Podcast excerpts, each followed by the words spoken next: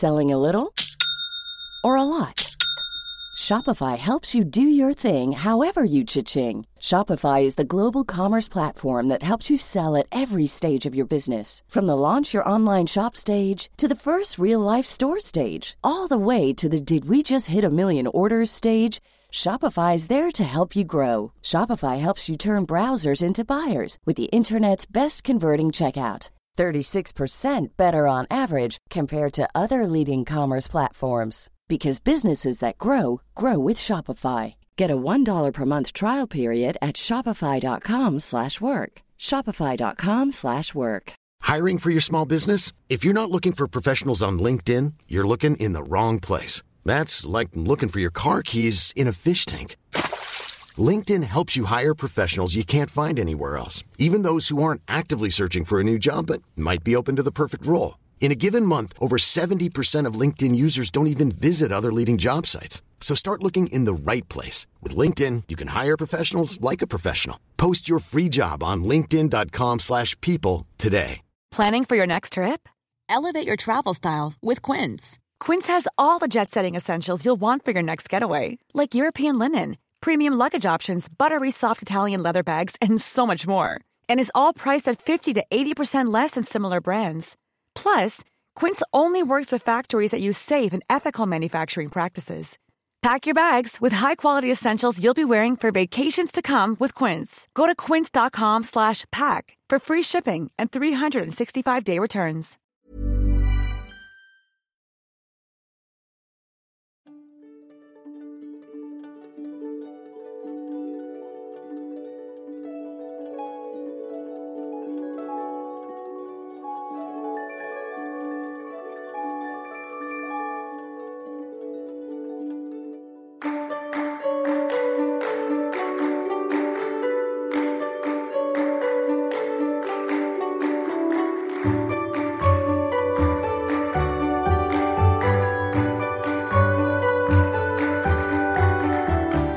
سلام. این اپیزود چهل و دوم پادکست بی پلاسه و در تیر 99 منتشر میشه. بی پلاس پادکستی که در هر اپیزودش من علی بندری به کمک همکارانم یک کتاب غیر داستانی رو به صورت خلاصه برای شما تعریف می‌کنم. یعنی مغز کتاب رو ایده اصلی نویسنده رو اونطوری که حالا ما خودمون برداشت کردیم میایم برای شما تعریف می‌کنیم که اگر شما هم پسندیدید و مثل ما فکر کردید که این کتابیه که به دردتون می‌خوره بگیریدش و بخونیدش یا اینکه بشنویدش اگر که نسخه صوتی داره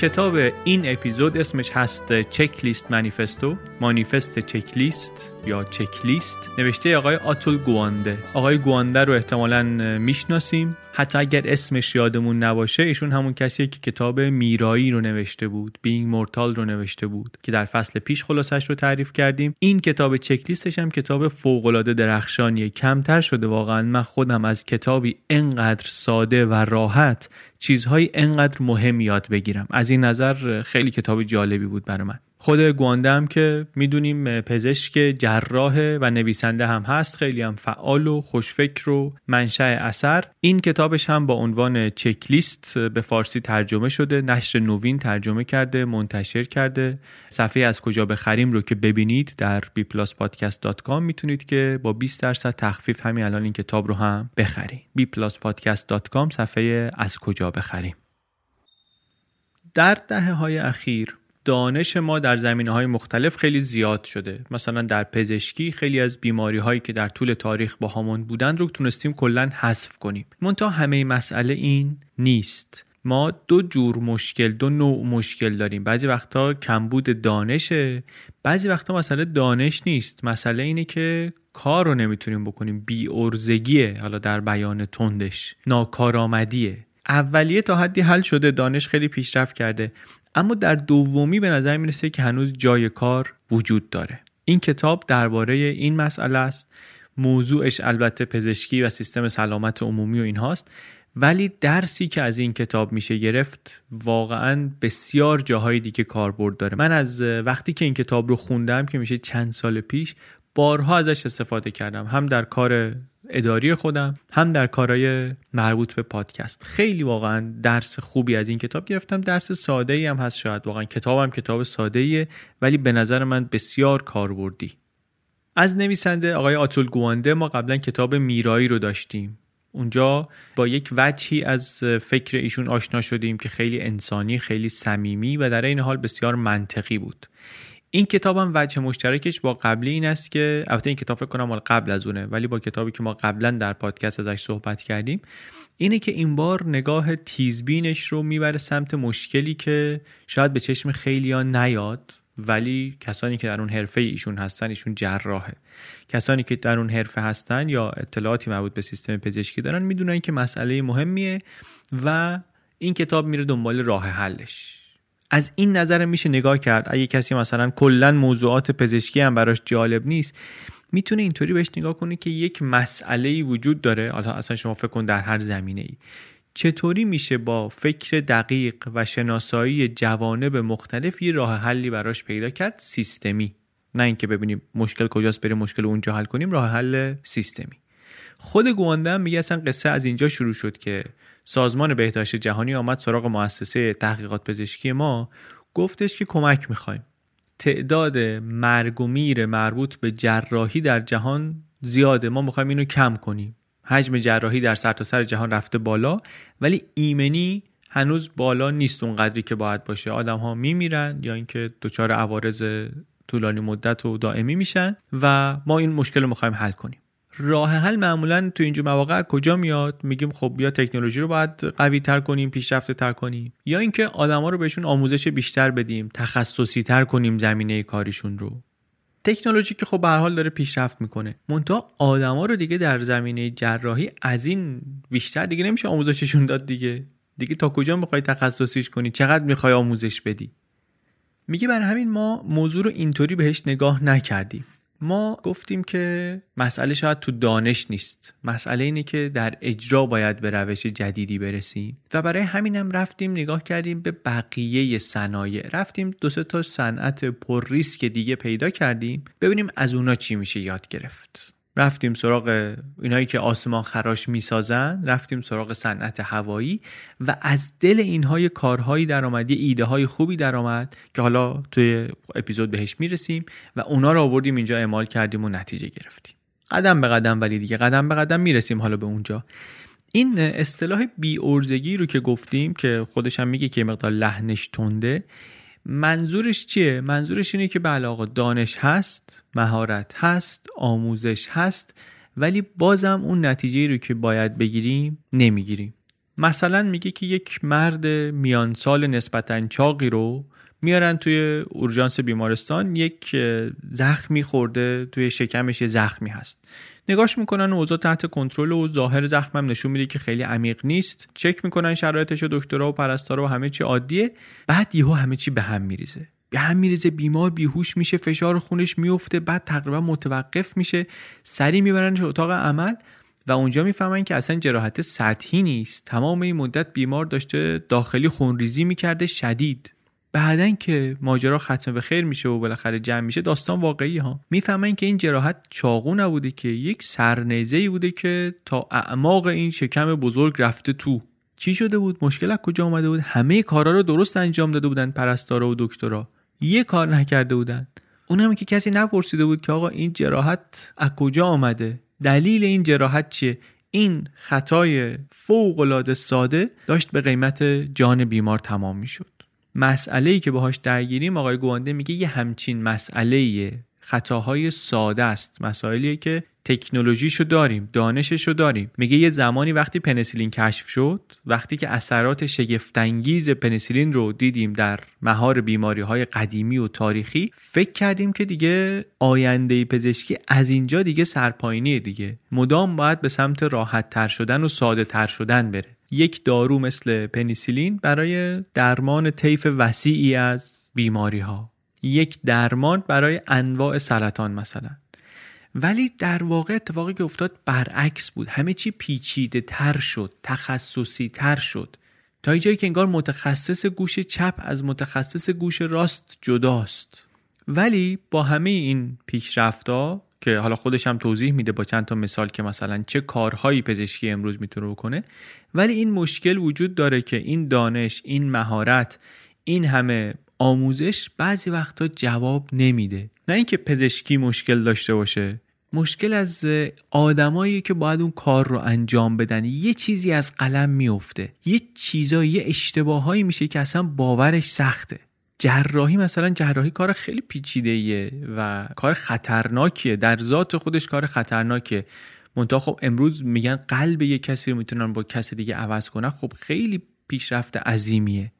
ولی باز جراحی کار خطرناکیه. ریسک هاش خیلی بالاست. و البته تنها صنعت اینطوری نیست. همینجا هم بود که دریچه ورود آقای گوانده به بحث شد. گفتش که ما رفتیم صنایع دیگری رو که پیچیده و خطرناک بودن ریسک بالا داشتن بررسی کردیم.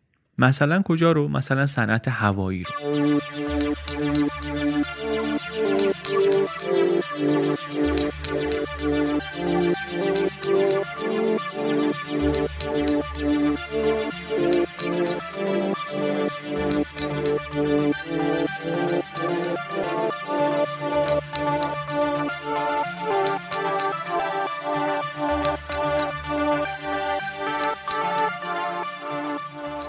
میگه که سال 1935 بوینگ آمد یک هواپیمای جدیدی رو داد بیرون. از هر نظر واقعا یه پیشرفت بزرگی بود نسبت به هواپیماهای قبلی.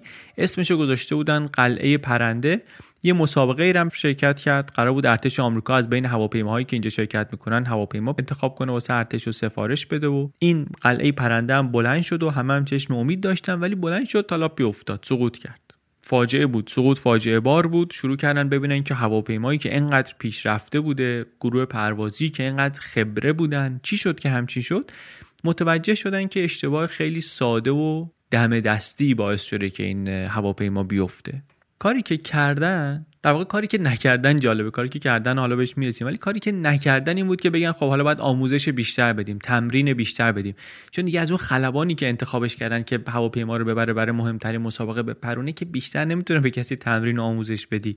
اگه با این همه آموزش و تمرین اون آدم اشتباه کرد یعنی بالاخره جای اشتباه همیشه هست. جراح خبره ای که سالهاست داره جراحی می‌کنه اگه اشتباه می‌کنه خب اشتباه می‌کنه دیگه. یعنی بالاخره شما با آموزش و تمرین جلوی اشتباه رو نمی‌تونی بگیری. می‌تونی امکانش رو کم کنی ولی جلوش رو نمی‌تونی بگیری. مسئله رو باید یه طور دیگه نگاه کرد. در واقع باید یه قدم بریم عقب. ببینیم جنس کار چیه؟ جنس کار چیه و خطاها مشکلات از کجا ناشی میشن؟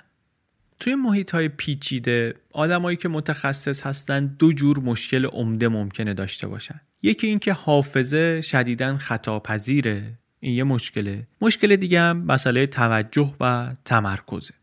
مخصوصا اینا مشکل ایجاد می‌کنن وقتی که کار یه کار دم دستیه کار یه کار ساده ایه کار یه کار روتینیه که می‌خواد در شرایط فشار و استرس انجام بشه.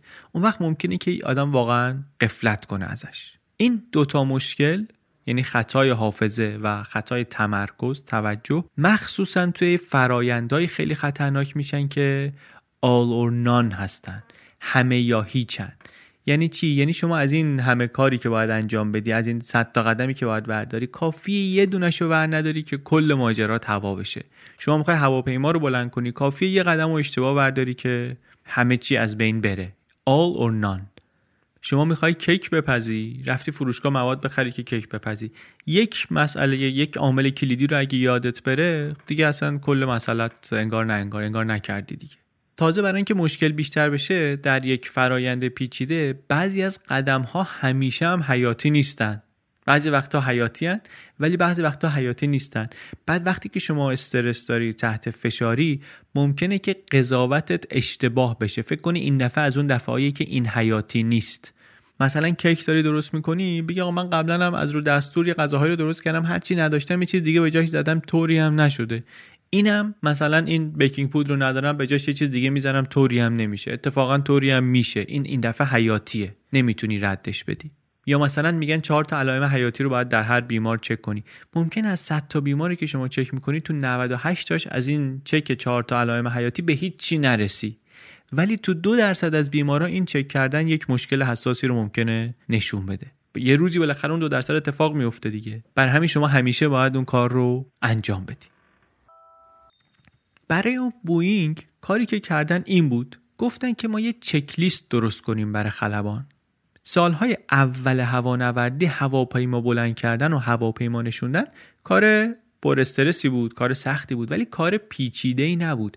پیچیدگی کم کم زیاد شد. زیاد شد زیاد شد و دیگه اصلا رفت حدی که کسی نمی‌تونست تصور کنه. آدمایی که اول هواپیما بلند می‌کردن فکر نمی‌کردن کار انقدر پیچیده بشه یه روزی. ولی شد. همون موقعش هم یه مقدار پیچیده تر از اینی که فکر می‌کردن بود. همینطور که مثلا الان به شما بگن یه چک لیست بنویس می‌خوایم مراحل دنده عقب گرفتن از پارکینگ در اومدن و مثلا توضیح بدیم قدم به قدم. شما فکر می‌کنی این دیگه توضیح نداره که دندر می‌ذاری عقب و میای عقب دیگه. ولی اگه شروع کنی به مرحله به مرحله نوشتن می‌بینی اوه اوه چه قدم هایی داره اینجا. اینجا هم وقتی شروع کردن چک لیست نوشتن واسه خلبانا تازه فهمیدن چه خبره. نتیجهش هم معلوم شد. همون هواپیمایی که توی یکی از اولین پروازاش سقوط کرده بود چک لیست که درست کردن نزدیک یک میلیون مایل رفت بدون حادثه. از یک پزشکی صحبت می‌کنه نویسنده در بیمارستان جانز هاپکینز. میگه آدم خیلی باهوش و موفقی هم بود در اورژانس هم تعلیم دیده بود بیهوشی هم تعلیم دیده بود. ایشون دید که یه سری اشتباه های پیش پا افتاده ای هی تکرار میشه. یه ناهماهنگی درست میشه کار رو سخت می‌کنه واسه بیمار سخت می‌کنه واسه پزشک سخت می‌کنه واسه بیمارستان سخت می‌کنه. آمد یه چک لیست درست کرد. خیلی هم محدود بود. فقط واسه یکی از صدها کاری که باید در ICU بکنن یه چک لیست درست کرد. کارش هم چی بود؟ مثلا زدن آنژیوکت یک مجرای ورودی رو می‌خوایم بزنیم به یکی از رگ ها هر سال کلی آدم در آی این بیمارستان سر همین قضیه دچار عفونت می‌شدن دردسر میکشیدن هم خودشون هم تیم درمان. بعضیا جونشون رو از دست می‌دادن. واسه همین آقا یه چک لیست پنج مرحله درست کرد. یک دستتون رو بشورین. دو پوست بیمار رو ضد عفونی کنین. سه پوشش استیلیل رو بکشید روی همه بدن بیمار. چهار ماسک دستکش کلاه و پوشش استریل بپوشین. و پنج بعد از اینکه سوزن رفت تو پوشش استریل بگذارید. خیلی بدیهی خیلی ساده. ولی همین چکلیست ساده رو نتونست به راحتی جا بندازه ها. شروع کرد تو اون بیمارستان خودشون گذاشت. بعد شروع کرد راه افتادن سر تا سر آمریکا با دکترا صحبت کردن با پرستارا با بیمه گذارها با مدیرای بیمارستان. بعضیا می‌گفتن آقا به ما توهین کرده دکترا. می‌گفتن یعنی چی دستتو بشور؟ مگه من دستمو نمیشورم؟ من دکتر با این همه سال آموزش و تجربه مگه ممکنه یادم بره دستمو بشورم؟ بعضیا می‌گفتن اصلا تأثیری نداره یه چک لیست اینطوری. خب چی خودتو گرفتار کردی؟ ولی وقتی که اینو اجرا کردن نتیجه درخشان بود. یه بیمارستانی بود توی شهر و محله فقیری هم بود. نرخ این مشکلشون هم خیلی بالاتر از حد متوسط کشوری بود. عفونت در آیسیو به خاطر این قصه. ولی وقتی که شروع کردن با این چک لیست کار کردن نرخ عفونت انقدر آمد پایین که عملکرد بیمارستان در این زمینه از 90 درصد بیمارستانهای آمریکا بهتر شد. خود این آقا حساب کرده بود میگفتش که در یک سال 43 تا عفونت خطرناک رو ما جلوشو گرفتیم توی همین بیمارستان. فلان قدم حالا در هزینه صرفه جویی شده. یا یه مورد جالب دیگه بگم. میگه یه دختر بچه با مامانش داشته می‌رفته در کوههای آلپ وسط زمستون. بعد بچه میفته تو رودخونه. میفته تو رودخونه تا اینو برسونن به بیمارستان نیم ساعتی هست که تنفس و ضربان قلبی نداره. توضیح میده نویسنده که چه فرایند پیچیده ای رو طی می‌کنن تا اینکه بالاخره اینو احیا می‌کنن دونه دونه اعضای حیاتیشو برمیگردونن به سیستم. و خودش میگه من وقتی داشتم این پرونده رو میخوندم به جز بالاخره دشواری های خیلی زیادی که داشت توجه هم جلب این شد که در مراحل مختلفی که به این دختر رسیدگی شده کلی دکتر و پرستار و تجهیزات و اینا درگیر کار بودن. اگر یه دونه از اینا فقط کارشو درست انجام نمی‌داد یا اگر این تیم به این بزرگی انقدر با هم هماهنگ نبودن نمی‌تونست این ماجرا ختمه به خیر بشه. بعد میگه تماس گرفتم با اونی که پرونده رو نوشته بود گزارش رو نوشته بود پرسیدم ازش. دکتر گفتش که ما سالی چند تا مورد اینطوری داریم؟ آدمایی که تصادف می‌کنن یا میفتن تو رودخونه تو سرما بالاخره گیر می‌کنن یه طوری. بیا آدمایی که اصلا به قصد خودکشی قرص و دارو می‌خورن را میفتن تو جنگل یه گوشه از حال میرن یخ می‌زنن. و ما هر بار که مورد اینطوری پیدا میشه این فرایند پیچیده رو داریم. و سالها هم بود که هیچ وقت موفق نمی‌شدیم. تلاش می‌کردیم موفق نمی‌شدیم. تا اینکه آمدیم یه چک لیست درست کردیم. چکلیست درست کردیم که وقتی یک بیماری رو در این شرایط میارن بیمارستان چه کسانی باید آماده باشند چه تجهیزاتی باید آماده باشه؟ بعد چکلیست رو هم دادیم دست کسایی که کمترین قدرت رو دارن در این زنجیره کمک رسانی. یعنی اون اپراتوری که به بیمارستان زنگ می‌زنه خبر میده که اورژانس داره با چنین موردی میاد به سمت شما اون یه لیست دستشه. اون باید با بیمارستان چک کنه که این داره میاد. اینو داری اینو داری اینو داری. این هست این دکتر هست این فرستار هست این متخصص هست. بعد وقتی که بیمار میاد دیگه ناهماهنگی به وجود نمیاد. چون این چک لیست رو داشتیم تونستیم در این موقعیت های خیلی خیلی پیچیده موفق بشیم. برسیم به موفقیت بالاخره. موقعیت پیچیده رو چند بار صحبتشو کردیم. اون رو هم کتاب یه مقدار مفصل توضیح میده که یعنی چی. میره اصلا سراغ دو تا دانشمندی که کارشون بررسی همین علم پیچیدگیه. اینا میگن که ما سه جور مسئله داریم. مسائل ساده داریم simple مسائل پیچیده داریم complicated و مسائل غامض داریم. مسائل complex داریم. یه مسئله ساده مثل مثلا اینی که شما می‌خوای کیک آماده بپزی. دستور طبخ که موجوده. یکی دو تا تکنیک رو مثلا نهایتا باید یاد بگیری و دستوره رو قدم به قدم بری جلو به احتمال خیلی خیلی زیاد موفق میشی. مسئله پیچیده مثل اینه که موشک می‌خوای بفرستی به ماه. مسئله پیچیده رو چیکار میشه کرد؟ میشه شکوندش به مسائل ساده. دستور طبخی نداره. یه دستور غذا نداره بذاری جلوت سر راست باشه و برای اینکه موفق بشی باید آدم مختلف تیم های متنوع تخصص های گوناگون با هم کار کنن. اتفاق های غیر منتظره زیاد ممکنه بیفته. زمانبندی توش جدیه یه دغدغه مهمیه. هماهنگی تیم دغدغه مهمیه. ولی میشه مسئله پیچیده رو شکوندش به مسائل ساده. ولی یه سری مسائلی داریم اینا غامض هستن اینا complex هستن. مثل چی؟ مثل بچه بزرگ کردن. شما اگه یه بار یه راکتی بفرستی به ماه می‌تونی خب یه دفعه دیگه هم بفرستی. دفعه دوم همونو دوباره تکرار می‌کنی و تکمیلش می‌کنی خود بهترش می‌کنی میفرستی. ولی بچه یه دونه بزرگ کنی اینطوری نیست که دومیه هم دیگه می‌ذاریم رو همون خودش میره جلو. نه. هیچ تضمینی نیست که این تجربه هایی که داشتی به درد مسائل خاصی بخوره که سر بچه دوم جلوی چشم شما خواهد آمد. مسائل قامز نتیجهشون روشن نیست مشخص نیست. گوانده میگه من وقتی اینو یاد گرفتم برگشتم ببینم مسائلی که ما باهاش درگیر هستیم چیه. دیدم که تقریبا همه کارهایی که ما تو آی سی باید بکنیم یا مثلا اون دختری که توی رودخونه افتاده جونشو باید نجات بدن یا مسئله پروندن هواپیما یا ساختن یک آسمون خراش اینا مسائل پیچیده هستن. اینا زنجیره ای هستن از مسائل ساده. تعداد مسائلش خیلی زیاده. آدم هایی که درگیر پروژه هستن خیلی زیادن خیلی متنوعن. ولی کار رو میشه شکوندش به مسائل ساده. البته حواسمون هست. یک جراح یا یک خلبان همیشه باید حواسش به این باشه که اتفاقات غیر منتظره ممکنه بیفته. باید منتظر اتفاقات غیر منتظره باشه و اونا رو نمیشه تو چک لیست آورد. اینو می‌دونیم. ولی اصلا نکته چک لیست همینه. اینه که ذهن خلبان و ذهن جراح رو آزاد کنه که اون کارای تکراری و دم دستی رو نخواد بهش فکر کنه. مطمئن باشه که اونا درست انجام میشن چون تو این چک لیست هستن. حالا می می‌تونه حواسش متوجه چیزهای دیگه کنه.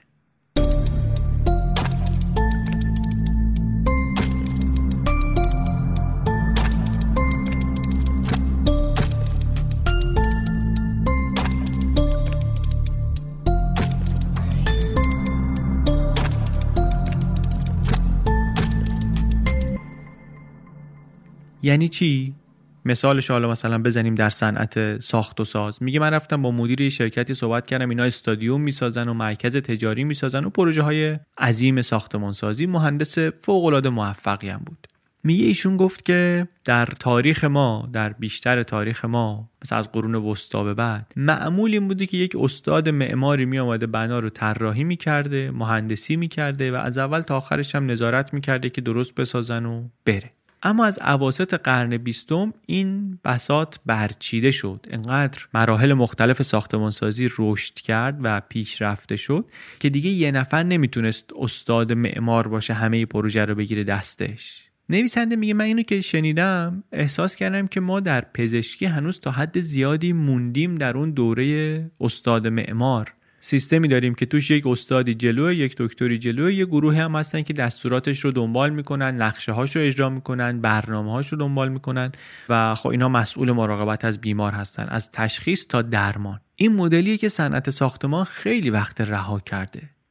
میگه من رفتم سر یه پروژه داشتن یه بیمارستانی میساختن یه پروژه مفصلی بود. دیدم که اتاق مدیر پروژه سرتاسرش سرش یه سری پرینته. رفتم نگاه کردم دیدم اینا همه چک لیسته هر پیمانکاری هر کسی که در هر زمینه‌ای داره کار می‌کنه هر دپارتمانی هر گروهی اینا باید چک لیستشون رو تکمیل کنن تحویل بدن که اون کسی که داره اداره می‌کنه مطمئن بشه که چیزی از قلم نیفتاده. در عمل روزانه میشه دید که چه کارهایی انجام شده چه کارهایی کنترل شده و مسائل هم مسائل ساده هستن. یعنی کار پیچیده شکسته شده به کارهای ساده به تعداد زیادی مسئله ساده. بعد حتی برای کارهای غیر مترقبه هم میشه چک لیست داشت. نه چک لیست این که چه کار کنیم چون بالاخره شما که نمی‌دونید چه اتفاقی میفته چک لیست این که چطوری و با کی تماس بگیریم. تو همون پروژه ساخت و ساز میگه من چک لیست های دیگر رو هم دیدم که توضیح میده کی باید کیو update کنه مثلا چقدر بعد از چه اتفاقی. یعنی وقتی هم که اتفاق غیر مترقبه میفته کی وظیفش اینه که به کی بگه و چقدر فرصت داره که اینو بگه. و خب اون وقت اون معلومه دیگه کسی هم وظیفه تصمیم گیری داره و تصمیم می‌گیره و یعنی در شرایطی هم که این مقدار ناشناخته هست و ممکنه بالاخره مشکلات اینطوری هم پیش بیاد صنعت ساخت و ساز میگه به قدرت ارتباطات تکیه می‌کنه. به اینکه مطمئن بشن که چند تا چشم دارن مسئله رو نگاه می‌کنن. نتایجش هم میگه معلومه چی شده. توی آمریکایی که 5 میلیون ساختمان تجاری و 200 میلیون خونه هست خونه حالا کم ارتفاع و 8 میلیون مجتمع مسکونی مرتفع فرو ریختن بنا اینکه حالا یک بخشی یا همه ساختمانی بریزه سالی 20 بار اتفاق میفته. یعنی دو صد هزارم درصد کنترل شده پس. کنترل شده. و یه اتفاق دیگه هم داره یه جنبه مثبت دیگه هم داره. این روش برخورد کردن با موقعیت های پیچیده قدرت میده به آدما. با اون چکلیست های ارتباطاتی که داره که کی باید به کی اطلاع بده باعث میشه که برعکس اینکه آدما موقعی که مثلا در شرایط ریسکی قرار می‌گیرن می‌خوان متمرکز عمل کنن این اجازه میده که نه آدما بر اساس تجربه و تخصص خودشون بتونن تصمیم بگیرن که با این ریسک چطور برخورد کنن. فقط کاری که باید بکنن اینه که مدام با هم در ارتباط باشن و مسئولیت قبول کنن.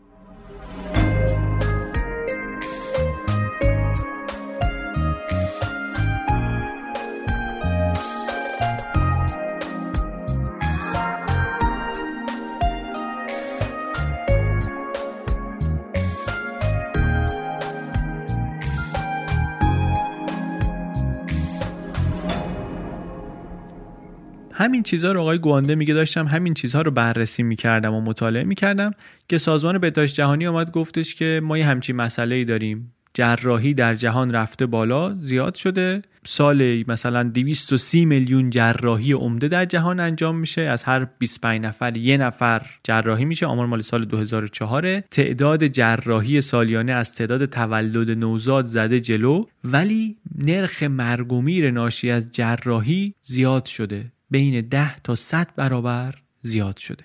ایمنی در جراحی مسئله مسئله که حل نشده. سیفتی مسئله که حل نشده. یک برنامه جهانی می‌خوایم طراحی کنیم که جلوی این مرگ ها و از آسیب هایی رو که قابل پیشگیری هستن بگیریم. صورت مسئله خیلی بزرگه. خود آقای گوانده میگه که شما یک مشکل پزشکی رو در یک بیمارستان بخوای حل کنی یک مسئله رو یه مشکل در بیمارستان بخوای کم کنی کلی کاره. چه برسه به اینکه شما صدها نوع جراحی مختلف داری در سر تا سر جهان با امکانات به شدت متفاوت. اصلا کجا باید شروع کرد برای همچین مسئله بعد میگه ما شروع کردیم به بررسی برنامه های قبلی سازمان بهداشت جهانی ببینیم که چقدر موفق بودن کدوماشون موفق بودن چه الگویی میشه ازشون گرفت و میگه متوجه شدم که برنامه های موفق اکثرشون چند تا ویژگی مشترک دارن. یکی اینه که مداخله ای که دارن می‌کنن خیلی ساده است. دو اینه که نتایجشون رو میشه دقیق اندازه گیری کرد. و سه اینکه اون کاری که داریم میگیم بکن همه جا یا حداقل جاهای زیادی می‌تونه اجرا بشه. فقط مال یه نقطه و یه کشور نیست. میگه با نگاه به این و اون تحقیقاتی که من کرده بودم و اینها ما رفتیم سراغ چکلیست درست کردن. چکلیست البته قبلا هم بود برای بعضی پروسه های خاص پزشکی نمونه هایی از چکلیست وجود داشت. اما ما حالا می‌خواستیم ببینیم که نرخ کلی مشکلات پزشکی رو چطوری باید بیاریم پایین. یک طیف وسیعی از مشکلات رو می‌خواستیم حل کنیم با چکلیست دیگه.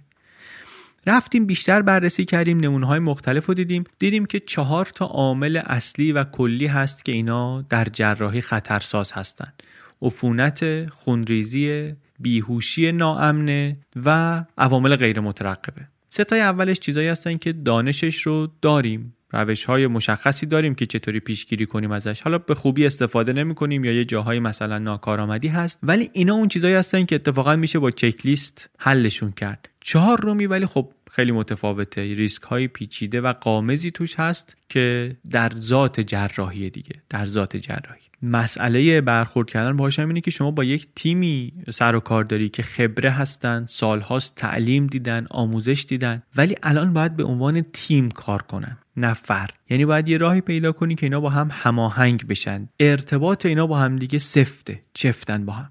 مثلا وقتی که مطالعه کردن دیدن که وقتی اعضای تیم با هم آشنا هستن بهتر کار می‌کنن. ممکنه که این بدیهی به نظر بیاد ولی وقتی داریم درباره یه بیمارستان بزرگی صحبت می‌کنیم که چند تا اتاق عمل داره چند ده تا دکتر توش هستن چند صد تا پرستار هستن احتمال اینکه شما هر وقت میری سر جراحی با یه تیم کاملا متفاوتی همکار شده باشی خیلی زیاده. پس برای اینکه اینا آشنا بشن باید آدما اول کار خودشون رو به هم معرفی کنن. معرفی کنن که هم تمرکز تیمی بره بالا هم همکاریشون تقویت بشه.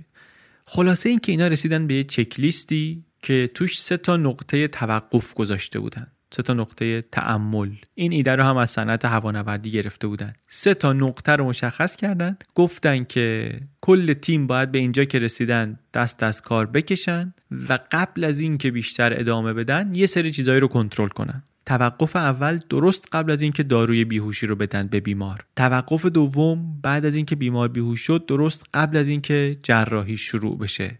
توقف سوم بعد از اینکه جراحی تموم شد و قبل از اینکه بیمار رو ببندن ببرن بیرون. بعد checkpoint های مختلف رو حالا مربوط به داروی بیهوشی مربوط به آنتیبیوتیک مربوط به تجهیزاتی که باید باشه اینا رو همه رو گنجونده بودن در این سه تا نقطه.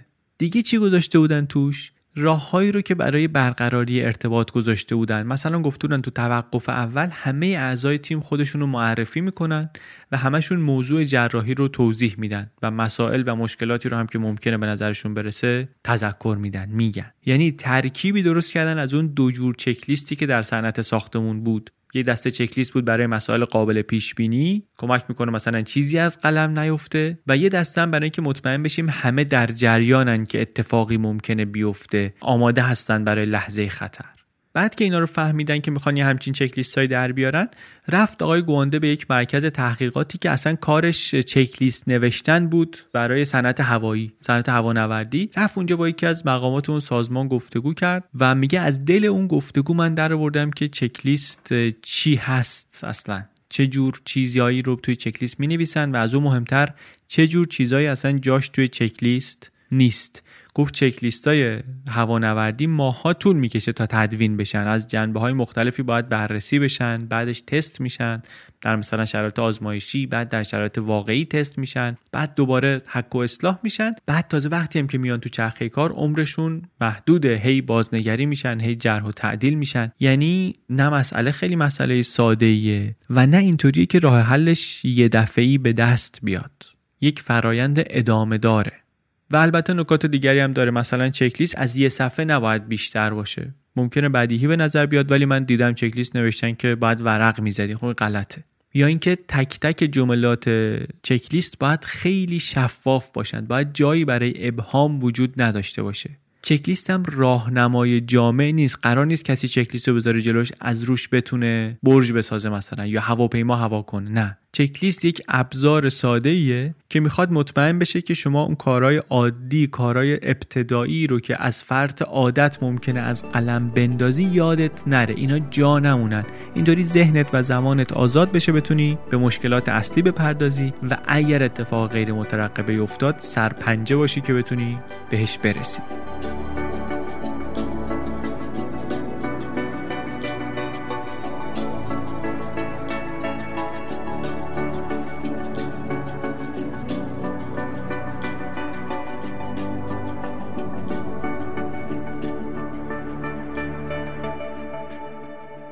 فرایند جالبی داشت خلاصه قصه این که این چکلیست ها رو چطوری درست کردن و چطوری اقتباس کردن از صنعت هوانوردی و اینها وارد این قصه دیگه نمیشیم. میریم سراغ این که خب چکلیست رو اینا درست کردن. در نهایت چکلیستی آماده کردن. در هشت سایت مختلف در کشورهای متفاوت گفتن که سه ماه میریم اینها رو امتحان می‌کنیم. سه ماه آزمایشی که تمام شد آمدن نتایج رو نگاه کردن. دیدن که مشکلات عمده جراحی تو این 8 سایت 36 درصد کم شده بود. مرگ و میر ناشی از جراحی 47 درصد آمده بود پایین.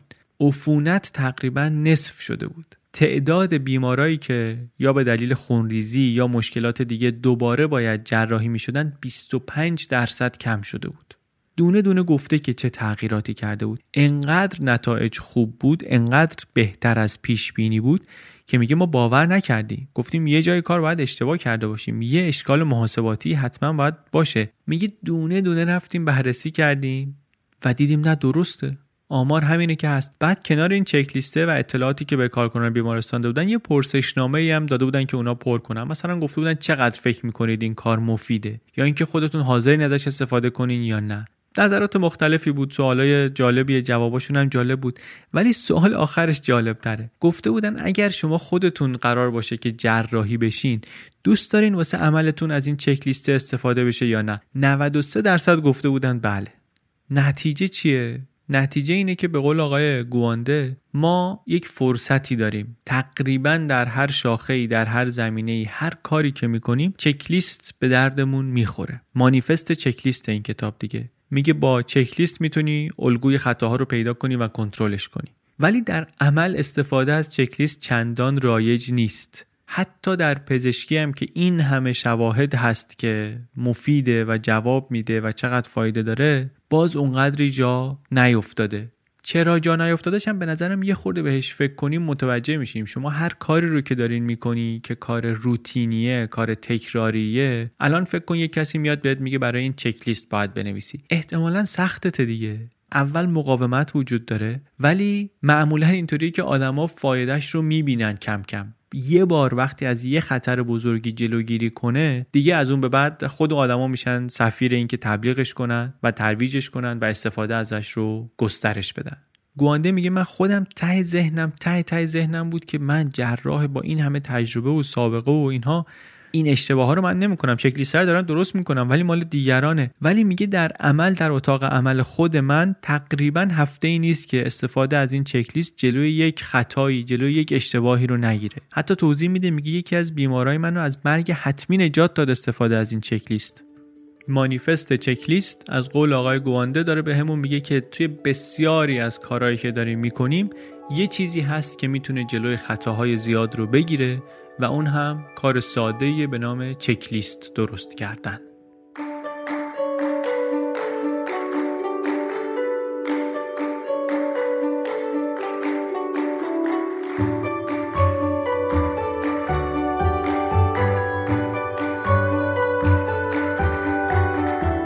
چیزی که شنیدین اپیزود چهل و دوم پادکست بی پلاس بود. این اپیزود بی پلاس رو من علی بندری به کمک عباس سیدین و امید صدیق فر درست کردیم. این اپیزود خلاصه کتاب Checklist Manifesto بود که نشر نوین با همین عنوان چک لیست منتشرش کرده. از نوین کتابای دیگه هم داشتیم هم در این فصل هم در فصلهای دیگه. نسخه الکترونیک این کتاب رو هم می‌تونید از فیدیبو بگیرید. فیدیبو اپلیکیشنیه که توش می‌تونید هم این کتاب رو و هم کلی کتاب دیگه از کتاب های بی پلاسی و غیر بی پلاسی رو بخونید یا بشنوید. کتاب چکلیست هم اونجا در فیدیبو هست. یک تذکرم بدیم توی اپیزود 41 به اشتباه من گفتم که اسیدهای آمینه واحدهای سازنده ژنها هستن. این حرف غلط ناشی از کم سوادی و ناآگاهی بنده بوده. ببخشید درستش رو همونطوری که خیلی تذکر دادن می‌تونید ببینید. هم در کامنت های سایت گذاشتن هم در کامنت ها توی اینستاگرام گذاشتن.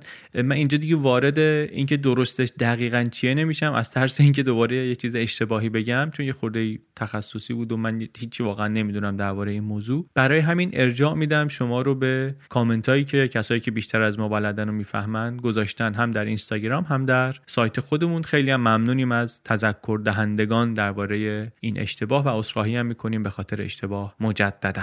بی پلاس را اگر دوست دارین و می‌خواین کمک کنین به ما در جلو بردنش می‌تونید پشتیبان مالی پادکست هم بشین. سایت رو ببینین. کسانی که خارج از ایران هستن الان می‌تونن با credit card هم پشتیبان بشن. PayPal هم که از قبل بود. کسایی هم که ایران هستن که امکانش همیشه بوده و هست. پشتیبانی کاملا اختیاریه. شرعا و اخلاقا و قانونا و عرفا هیچ اجباری و اصراری به پرداخت این پول نیست. بی پلاس کاملا رایگانه و ما البته از کسانی که پشتیبان پادکست میشن رغم همه این توضیحات بسیار بسیار بسیار ممنونیم. چون نقششون در جلو بردن این پادکست نقش کوچکی نیست. از شما هم که پادکست رو به بقیه پیشنهاد می‌کنید خیلی ممنونیم. از شما هم که در اینستاگرام و جاهای دیگه هستید با ما و صدای ما رو به گوش دیگران میرسونین. همینطور.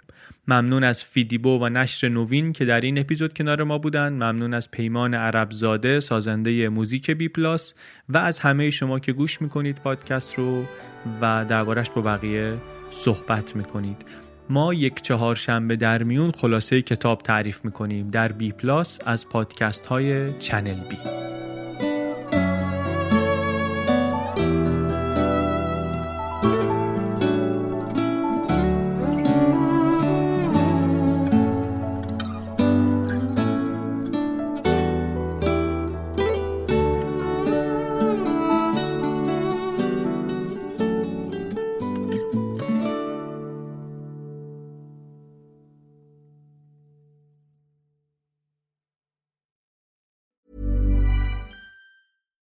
When you make decisions for your company, you look for the no-brainers. And if you have a lot of mailing to do, stamps.com is the ultimate no-brainer. It streamlines your processes to make your business more efficient, which makes you less busy. Mail checks, invoices, legal documents, and everything you need to keep your business running with stamps.com. Seamlessly connect with every major marketplace and shopping cart Schedule package pickups and see your cheapest and fastest shipping options from different carriers. With rates up to 89% off USPS and UPS rates. And with the Stamps.com mobile app, you can take care of mailing and shipping wherever you are. Make the same no brainer decision as over 1 million other businesses with Stamps.com. Sign up with Code PROGRAM for a four week trial, plus free postage and a free digital scale. No long term commitments or contracts.